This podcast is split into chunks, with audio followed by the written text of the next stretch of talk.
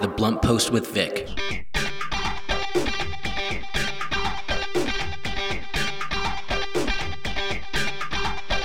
Good morning, happy Monday, and welcome to The Blunt Post with Vic. I am your host, Vic Gerami, the editor and publisher of The Blunt Post. The Blunt Post with Vic is a program that covers national, regional, and local headline news, offers analysis and commentary, and I interview members of Congress, local elected officials, and other high profile public figures. Very excited about my guests today. They are Congresswoman Karen Bass, who is a frontrunner for the LA mayoral race and Eric Strong, a 30 year plus veteran of the LA Sheriff's Department, who is also running uh, and is a candidate for LA Sheriff. So stay tuned. The Blunt Post with Vic.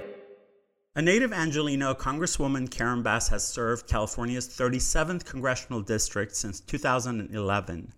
Before her election to Congress, Congresswoman Bass represented the 47th District in the California State Assembly from 2004 to 2010.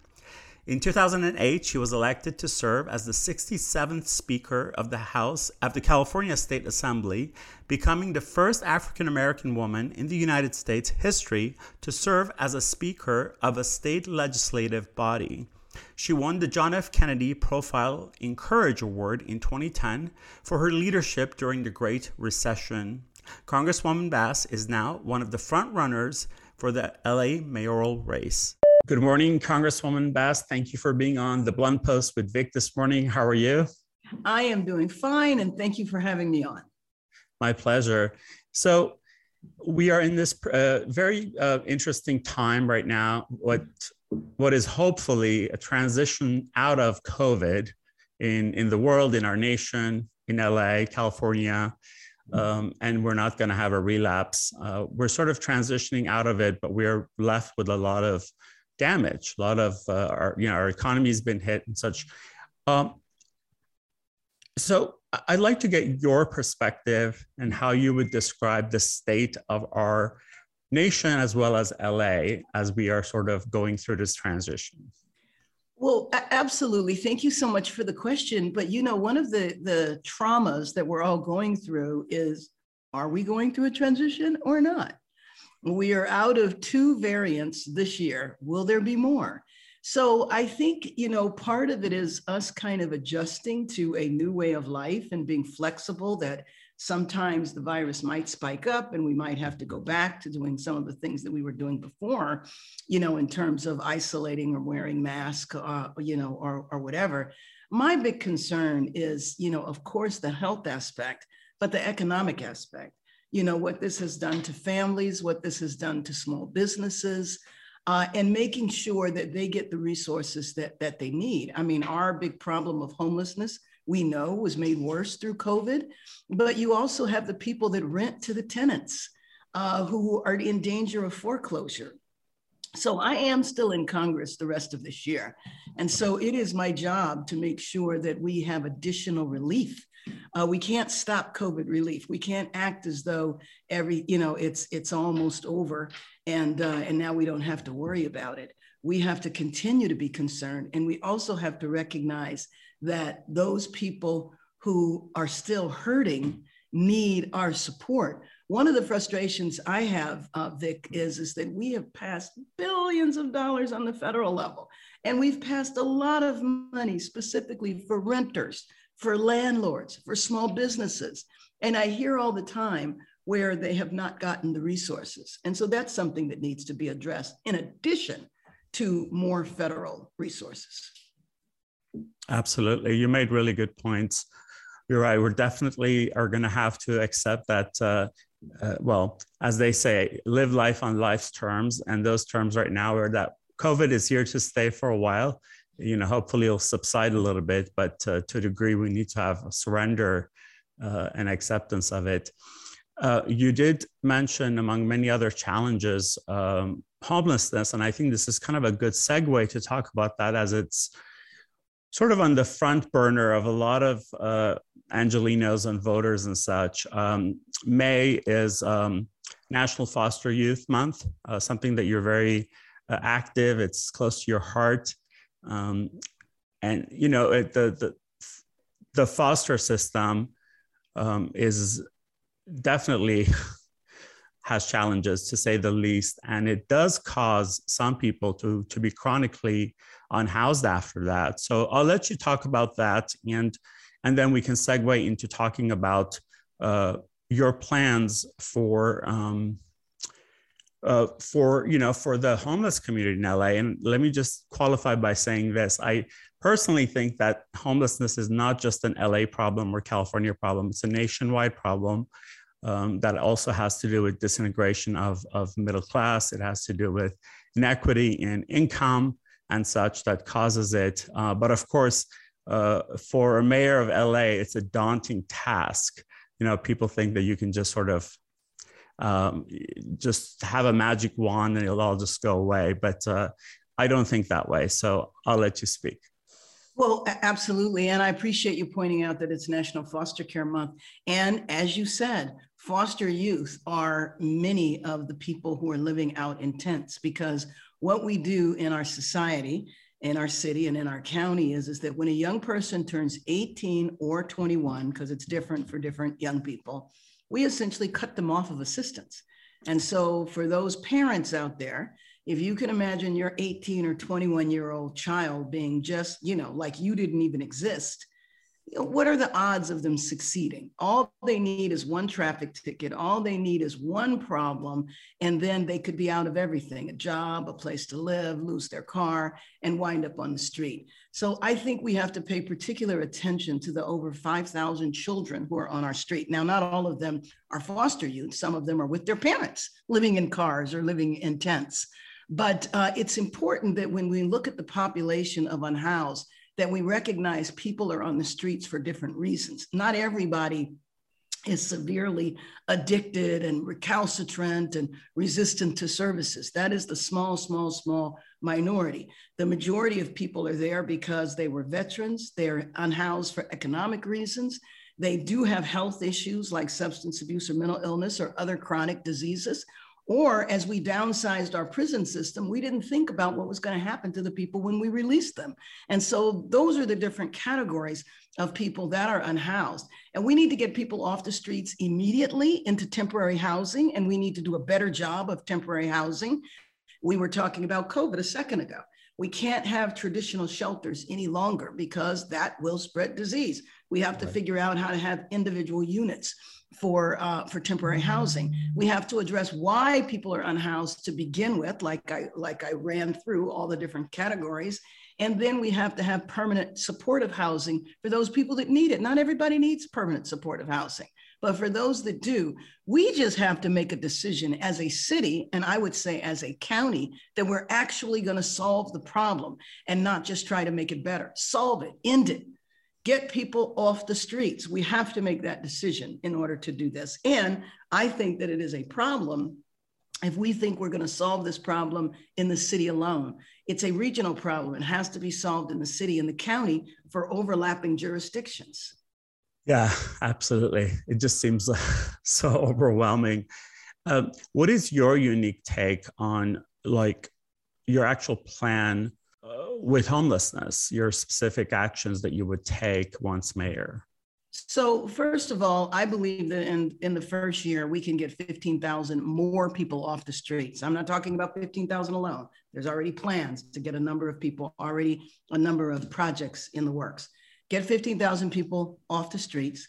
We need to take advantage of publicly owned property, federal, state, county, and city owned property. We need to declare a state of emergency in the city, but we have to have a national state of emergency too. That is not enough just to say in the city, we're going to declare a state of emergency. We need the governor to act. And if the governor won't act, then as mayor, especially with the relationships that I have on the federal level, maybe joining forces with other mayors. I've talked to the mayor of Sacramento, San Francisco, Portland, Oregon, Chicago, St. Louis, all who are interested in receiving more support from the federal government. We need for housing and urban development to remove some of the restrictions on vouchers. We need for them to raise the dollar amount for vouchers because rent in Los Angeles is, is high. We need to get a waiver from the federal government so that we can address substance abuse and mental illness. There have been regulation changes that really uh, tie our hands in terms of the type of facilities that can be built. There is so much that needs to be done, but the city and the county must work together. As you know, the city builds buildings, the county provides services. We cannot be at odds with each other. Our people need both. And so we have to address it that way. Wow, you're not kidding. that was the most comprehensive of all that I've heard in terms of, you know, really going all out because that's precisely what the city needs. Because as they say, if nothing changes, nothing changes. And I feel like we've been stuck on the same sort of, you know, talking points and the same rhetoric for years about homelessness. And I think everyone means well, but we really haven't gotten anywhere. In fact, it's gotten worse. Mm-hmm. Um, so I, I appreciate that. I want to sort of change topics here. I, I was, you know, I, I read your beautiful and eloquent um, statement a few days ago for the 107th anniversary of the Armenian genocide. Uh, you're definitely a huge supporter of the Armenian American community. You're part of the um, Congressional Armenian Caucus. Um, so I know that your support is unwavering. As you know, there's a sort of another um, tragedy that Armenians are going through, which is Artsakh, Nagorno-Karabakh, the attack that was launched against it in uh, 2020, which is an ongoing ethnic cleansing, unfortunately. And uh, it seems like it seems like the only solution um, to really stopping this is to recognize Artsakh for what it is that they declared their independence in 91. So my question to you is, do you um, also recognize the independent Republic of Artsakh? Well, you know, um, I think that it is so important to acknowledge when major tragedies have happened in our world. And we need to acknowledge the suffering that people have had. Yes, I remember when those attacks uh, were occurring. I was watching that whole uh, episode, and uh, and I was so proud of President Biden for actually acknowledging the genocide. You know, the genocide of the past. Um, you know, uh, many presidents have almost gotten there, and then at the last minute didn't. But I think also as things have changed within Turkey, I think that is an entirely situation today and our relationship with Turkey than it was a few years ago. So I was glad to see that. And I do hope that we continue to, uh, to move forward as a country in support of the people. How about Artsakh? Are you supportive? Yes, I was of... saying, yes. I yeah, fantastic. Um, well, that's definitely appreciated. There, you know, there's so many uh, atrocities being committed throughout the world, and not to take yes. anything away from Ukraine, as they rightfully deserve the world's attention. But genocides uh, have been uh, occurring ongoingly, for example, in uh, Yemen for years, uh, Ethiopia to the Yazdi people, the Kurdish people, um, different, you know, Darfur, you know, up until about eight, nine years ago, and there's still some skirmishes. And but we tend to sort of pick and choose what we put our attention to. So it's it's really um, refreshing when the elected officials are aware of what's happening in Artsakh. Well, well, you know, we remember I do serve on the, the Foreign Affairs Committee, so foreign policy is is a key part of what I do uh, in Congress. But you know, like you said about the picking and choosing, can you imagine what's happening on our border right now? Uh, exactly. Because you have Ukrainian uh, refugees on our border who are being passed through, and then you have the other refugees on our border who yeah. are not. And so uh, that has been that has been uh, historic in terms of how we have looked at conflicts. Uh, if there are conflicts that align with our foreign policy, we tend to be way more welcoming than if there's po- if there's uh, uh, politics that do not align. Uh, I think that's particularly sad in the case of Central America and especially the violence in El Salvador because part of the violence in El Salvador started right here in Los Angeles with the establishment of, of the MS 13 gang, which was started here. Mm-hmm. And when we deported the gang members to El Salvador, then they went and reorganized there. And so instead of acknowledging our role in the violence in El Salvador, we uh, do not accept uh, people from the country. So I'm very happy that with the Biden administration, we are in the midst of reversing some of the horrors of the uh, Trump administration, and in particular, the Trump administration's policy, which I call state sponsored child abuse. of separating children. And you know, there's still a thousand children that are in this country. I don't know who they're with. Now, I was listening uh, last week, we had um, Secretary Mayorkas uh, at the Judiciary Committee, and I was listening to him talking about the efforts of this administration to reunify families. And uh, thank goodness, because for four years, those families were separated and languished, and now they're being reunited. But that's going to be a lifelong injury to those children and to their parents. There is so much uh, bad legacy from Trump that we need to clean up. It'll be years to come, including exactly. the Supreme Court. Um, but I want to, uh, you know, I want to move on because I know you're tight with time. Just in general, if you can tell us uh, what what uh, distinguishes you from your um, your running mates, if you will, others that are running for uh, LA mayor. Sure. I mean, I think all of us uh, have something to offer. I think what I bring to the table that is different uh, are deep, deep years longs of relationships on every level of government. So I spent 14 years working day in and day out with City Hall, but I never worked there. I was never a City Hall insider. Um, I went on to the state government where I served as, as speaker. And so my relationships are strong on the state level. I have the endorsement of the speaker, I have the endorsement of the president of the Senate. So when it comes to accessing state resources, I think I will be in a very uh, good position. And I have a fine relationship with the governor. In Washington, D.C., I have the deep relationships with members of Congress, obviously. I was endorsed by the Speaker of the House, Nancy Pelosi, uh, and other members uh, of leadership. But the Biden administration, as I mentioned earlier when I was talking about how I would address homelessness, I mentioned HUD, I mentioned Health and Human Services, I mentioned Homeland Security because I'm in a position where I can pick up the phone and reach out to one of the secretaries uh, quickly. And, and I do believe that the only way we're going to address these problems is to marshal all of those resources. And most important, it's to bring Angelenos together to address the problem as well. And I have spent decades of my life devoted to building coalitions to solve very difficult problems. I love to do that. I do that in Congress. I work with some of the people you see on Fox TV, and we get things done.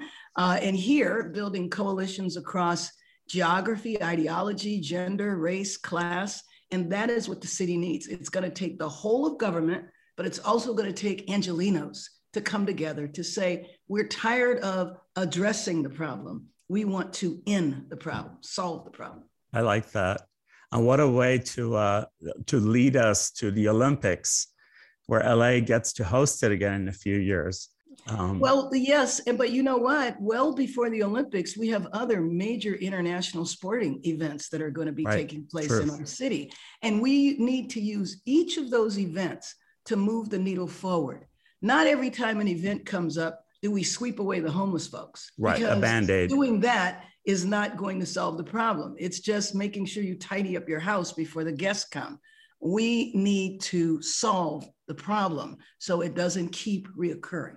I really like that. I appreciate it. By the way, uh, congratulations for I'm a member of the Stonewall Democratic Club. Oh. among many numerous uh, endorsements, you also received the endorsement of uh, the Stonewall Democratic Club, the probably the most prominent LGBTQ political advocacy organization. So, well, uh, let me just let me just tell you that that endorsement was my very first Democratic Club endorsement. So oh, it, was wow. very, it was very special to me. It was also our very first debate. Oh wow! I didn't I didn't realize that. That's fantastic. Congresswoman, um, finally, is there a question I should have asked you that I didn't, or anything else you'd like to add and then you can also um, tell us uh, how people can get involved, reach out to you, your website, and such. Well, thank you. I think your questions were uh, very thorough. I, I, think the other thing that I would say that I would bring to the table is the foreign policy experience. My uh, familiarity with interacting with heads of state, uh, interacting with diplomats, traveling the world, and Los Angeles is an international city, and trade is absolutely essential to our city. So I think that that's something else that I, I bring to the table that would be of benefit.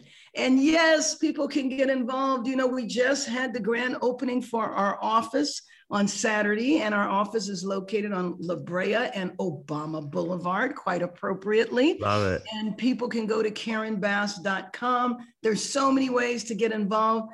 Election day, from my point of view, is May 9th. May 9th. That's when everybody gets their ballots. That's election day. We need right. everybody to vote the second they get that ballot in their hand. The election ends June 7th, but it begins May 9th. And that's the way we have to think about it. Right. So would love for people to get involved. So that was uh, KarenBass.com, May 9th. We should remember that. Um, Congresswoman, thank you so much for, uh, for your time, for being on the show. Uh, and I hope to talk to you again soon. All right. Thank you very much. I appreciate it. bye bye. That was my interview with Congresswoman and LA Mayor candidate Karen Bass. Uh, thank you, Congresswoman, for being on the Blunt Post with Vic this morning, and I hope to chat with you again soon. The Blunt Post with Vic. Eric Strong is a Los Angeles native. After attending USC, he served in the Marine Corps and began his career in public safety in 1993 following in his father's footsteps to become a patrol officer for the Compton Police Department. Eric is a founding board member of Police Against Racism, which strives to dismantle systemic racism in policing. Is also a graduate of the FBI National Academy. He has personally been targeted by police, has family members that have been incarcerated and killed by police, and he has also been a victim of crime.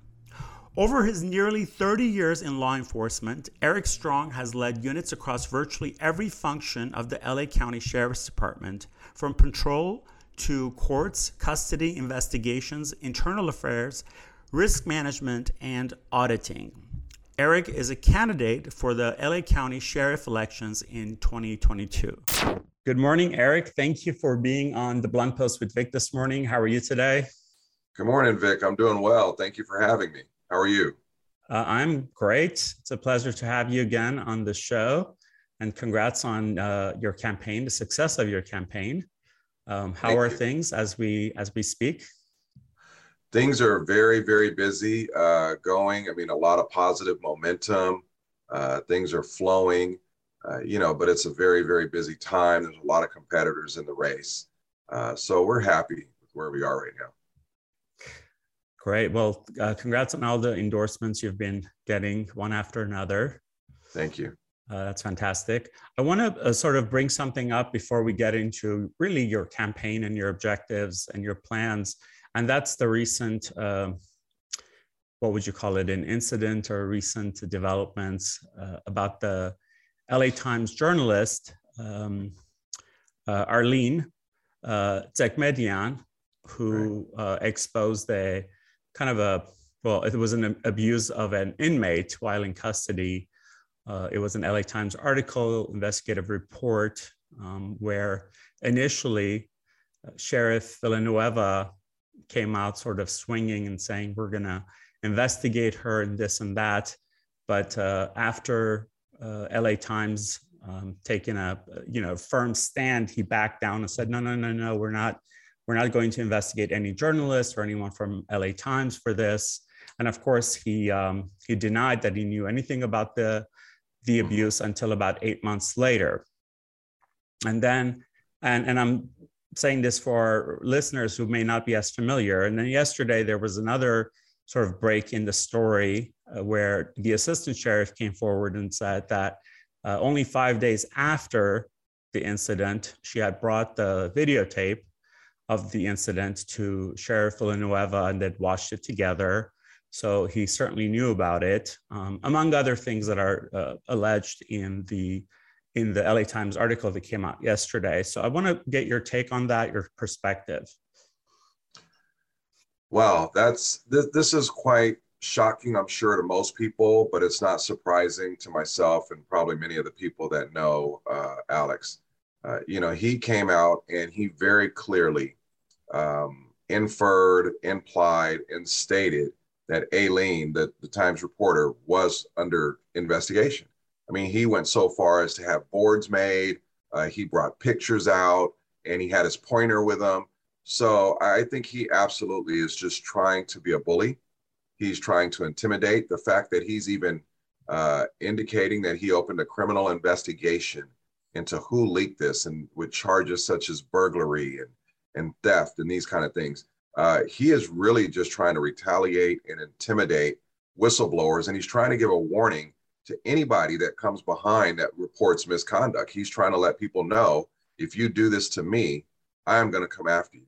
And this is who he is. This is who I've known him to be for probably close to 18 years because uh, I had these experiences with him, uh, you know, back in 2004, 2005. So it's no surprise. Uh, I think it's shameful. I think it sends a very bad message uh, to the deputies on the department because many of them will look at this and think that, hey, this is okay because we already have, you know, news articles about retaliation against family members, impacted family members. So he's just pretty much, you know, condoning this and seconding, you know, that this is the way we do things here in the sheriff's department as a bully, and it really sends a bad message to the community. Yeah. Um, it, it's it's sad. Uh, I, I think he he needs to go. Um, I, would hope that you know the the, the federal government or somebody comes out with some type of inquiry investigation into this because uh, too many people are coming out saying he knew. And so I, I find it hard to believe that he didn't. Yeah, you know, don't take any responsibility for your actions, but double down and uh, try to intimidate and silence those that are telling the truth in this case. So we'll see. It does sound like uh, we haven't seen the end of this. Um, but I want to focus on you now and uh, you know, first I want to get your perspective on what do you think is, or a few things, what are the most challenging things facing the uh, LA Sheriff's Department as well as just LA County in general when it comes to law enforcement going forward? There's a lot of challenges right now. I mean, we've been, you know, just wrought with the last four years of controversy, uh, you know, misinformation, of poor leadership, you know, but this has been going on, like I said, for for a couple of decades. Uh, I, I, think we need somebody really that can come in and settle the waters, uh, that can come in and just, hey, you know what? We need to calm things down. We need to get back to what's true, what's factual, and doing what's best for the community. Uh, you know, we've been in uncharted waters with the pandemic, um, with civil unrest. There's been a lot going on uh, in the last couple of years, and honestly, we've had we've had a leader that is just um, has really kind of taken our department backwards. You know what a lot of people don't realize is is what is going on internally within the department. You know, you see the news, you see the incidents that come out, but internally the department is very divided. Um, it, it is in disarray on the inside. Um, promotions, there, there's there's no consistency to anything. So what I need to do is be able to come in and and kind of get back to what are the basics. You know, how do we do things right? How do we do things fair? How do we do things equitably? uh, we need to get things you know settled on the inside because if we can't treat each other on the inside with common courtesy respect and dignity there's no way anybody could expect us to do that to the public on the outside so you know internally it needs to be settled down um, law enforcement you know as a whole i mean we're dealing with so many things i mean i'm going to speak specific to the sheriff's department you know, we still have this deputy gang issue, which has been talked about the last 30 or 40 years that we need to resolve and we need to get under wraps, you know, and, and like I've said, you know, I've already investigated them. We need to allow these outside entities to be able to come in, conduct their investigations uh, unhindered. We got to stop getting in their way. Uh, we have this homelessness crisis, you know, dealing with the unhoused and, and those with mental health issues that we need to deal with. And, you know, crime is on the rise. We see it all the time uh, with the smash and grabs, with you know the robberies, the street robberies, and and I think a lot of that also comes from where law enforcement is right now. Uh, they're fearful and they're angry, and and I'll finish with this. You know, law enforcement is fearful of being the next person on video that goes nationwide, doing something or saying something wrong. You know, your your average you know deputies out on the street, police officers out on the street they're like, oh my gosh, you know, everybody's out here with cameras. I don't want to be the national, the next national highlight. Uh, right. But they're also angry, and that's because there are so many good women and men out there doing the job their way they're supposed to be, uh, but they're being looped in and lumped in with these bad actors. you know they're being looped in and lumped in with the deputy gangs. And anything negative that happens in law enforcement you know uh, large parts of our community look at everybody in uniform like they're the same. And so you know they're they're they're a little angry like i didn't do anything. I'm just trying to do my job and i'm trying to do it the right way and you're mad at me uh, and you're taking it out on me. And so they yeah. don't quite understand. It uh, you and i have talked about you actually touched on a few issues that i really wanted to talk about. And we've talked about the deputy gangs before for the, but those who are listening who may not be familiar with what we're talking about if you can explain deputy gangs briefly. So deputy gangs uh, are these various cliques subgroups that exist within the sheriff's department. And they exist uh, in different jail facilities and or stations so when we talk about deputy gangs they actually have names uh, they're actually cliques within a station, so they're even divided within their own station that they work in. Uh, the two most popular that are out there right now are like the executioners and the banditos. And um, you know, like I said, this this conversation has been going on for decades. And the band plays on; it just keeps going and going. Yes. Um, yeah, I, we need we need to stop the music once and for all. Yeah, and and to think you know just going back to what you were saying about uh, people who are coming forward I, I always think for every one la times article or every one expose there are hundreds that are not talking. There's so many uh, deputies that probably quit and leave and they just don't want to deal with it. There's so many uh, people who are abused who uh, you know never have a voice. It's um, you know it's just a numbers thing so um, when you're talking about the internal issues, it, it really resonates. Uh, and how do you deal with sort of the challenge that's LA County and LA City uh, in terms of you know what LA Sheriff has to deal with when internally you have, you know, I mean, may I say, broken in a way, and you have issues. Uh, you also talked about the unhoused, the homeless, uh, homelessness challenge in the city. It's, you know, I, I, I I keep saying it. I, I definitely consider it a national issue, a state issue. Uh, it's not just an LA County issue because uh, it has a lot to do with disintegration of middle class and uh, income inequity and all of that. But uh, either way, California has half of the nation's homeless, and big portion of that is in LA County, and it's definitely on on the voters' front burner right now. And that too has been sort of a, I hate this term balancing act because it's like, right. you have to do the right thing. There shouldn't be any balancing act. But it seems like a lot of elected officials are doing sort of balancing in terms of uh, helping the unhoused and the challenges they face, whether it be uh, financial or mental health or you know drug abuse. And again, I don't want to stigmatize it, and I don't want to um, uh, make it sound like that's a big issue with everybody because that's not true. Um, but uh, you know, LA sheriff comes in, you know, uh, into that equation too. Uh, where do you think um, the role of LA sheriff would be going forward? Since I feel like whoever is elected to mayor next uh, is going to have, um, you know, a, a big task to do and a big challenge. Yeah, that's a very good question, and you bring up some very, you know, uh, salient points about that. You know, I don't think that the sheriff's department or law enforcement should be the point person or the point agency on this, the first point of contact. Listen, we've been trying to arrest our way out of this this crisis for for years and years, and it's simply not working. But the points that you brought up, some of these people that are unhoused have mental health issues. Some of them um, are, are suffering from addiction. You know, people miss the fact that some are families that, you know, are living in their cars because that's all they have left.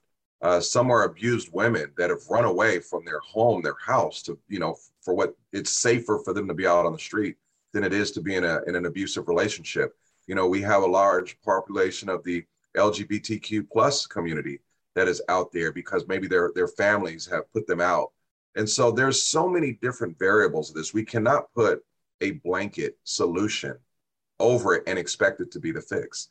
But what I can tell you this is that we're not going to find our solutions to any of those in a jail cell. You know, we're, we're just simply not. Right. So, you know, and, and there's two components of it. Number one is everybody looks at we need to protect our, our residents from the unhoused. But, you know, the unhoused are often targeted. You know, predators use them as victims as well. So public safety is the sheriff's department and law enforcement's uh, part in this. We need to not only protect, you know, the public, uh, which includes the unhoused in terms of, you know, protecting public space and land, but also protect those that are unhoused to make sure that they're not victimized.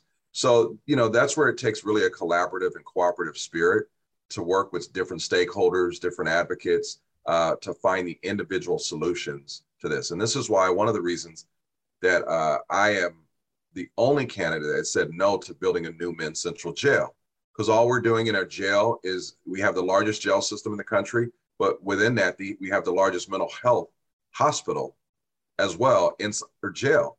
And there's something wrong with that you know, number one is if we, you know, build a beds that give them mental health services, health services, addiction services, social services, right?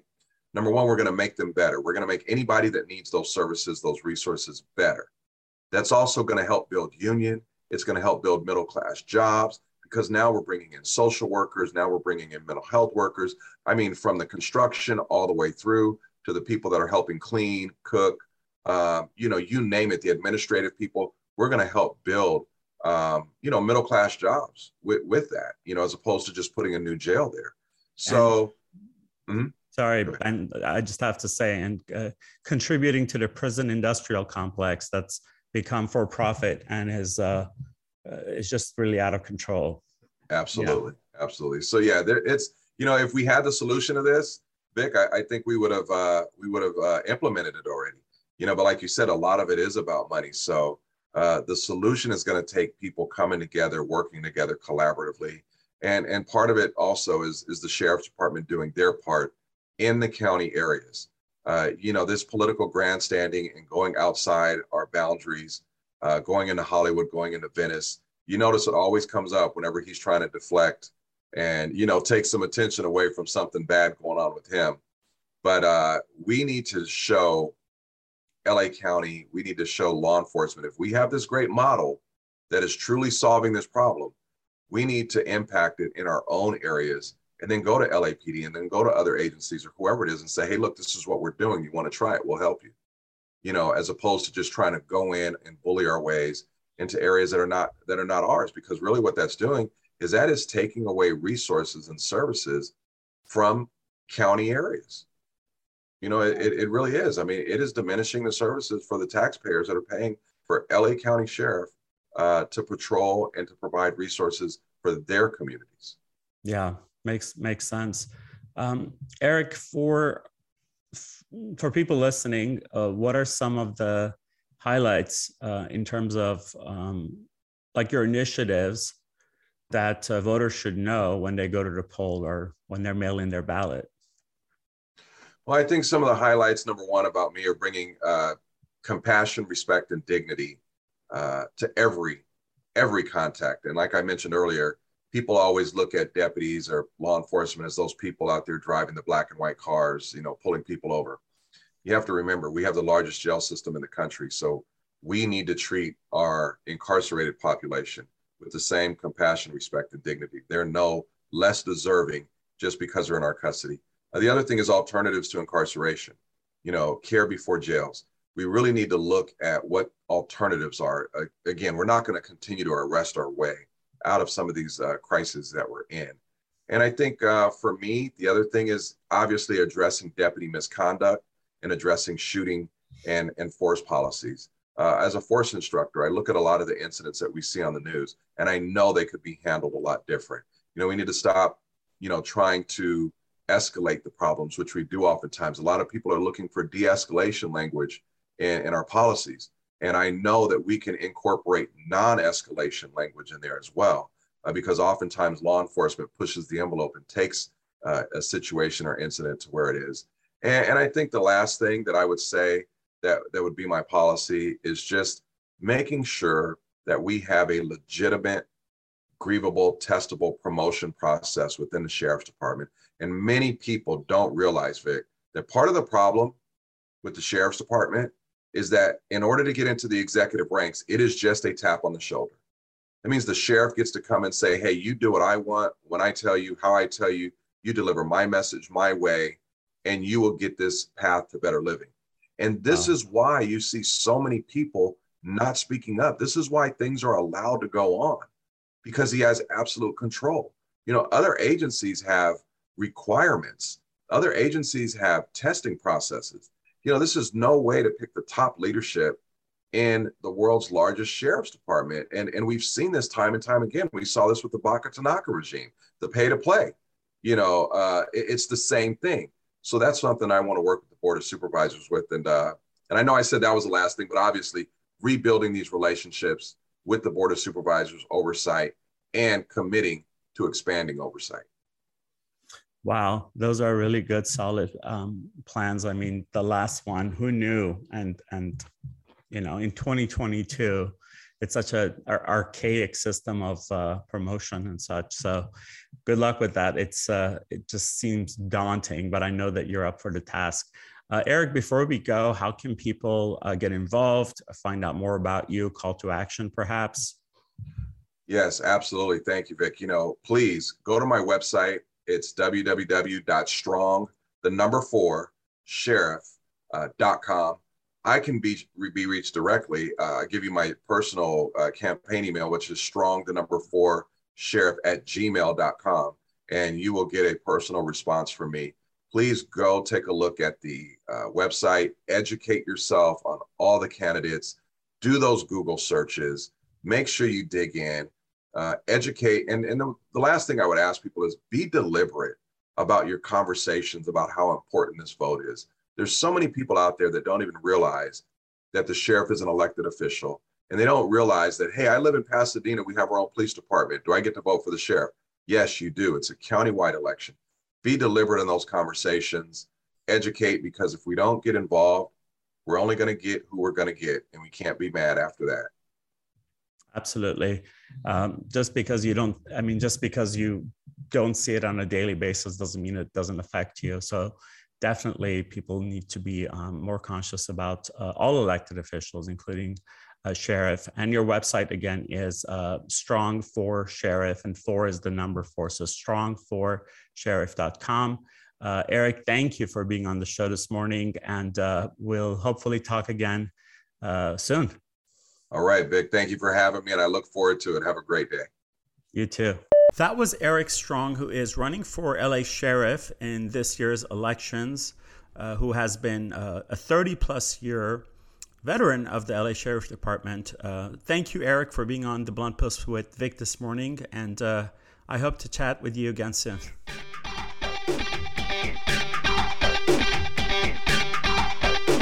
Before we go, I'd like to thank my producer, Ricky Herrera, without whom this show would not be possible and KPFK, the station that brings you unfiltered and commercial free news, opinion, and hopefully some inspiration. Thank you for joining me today on The Blunt Post with Vic. Tune in next Monday at 6 a.m. for another episode. For more information, please visit thebluntpost.com. You can also follow me on Instagram and Twitter at Vic Gerami. The Blunt Post with Vic.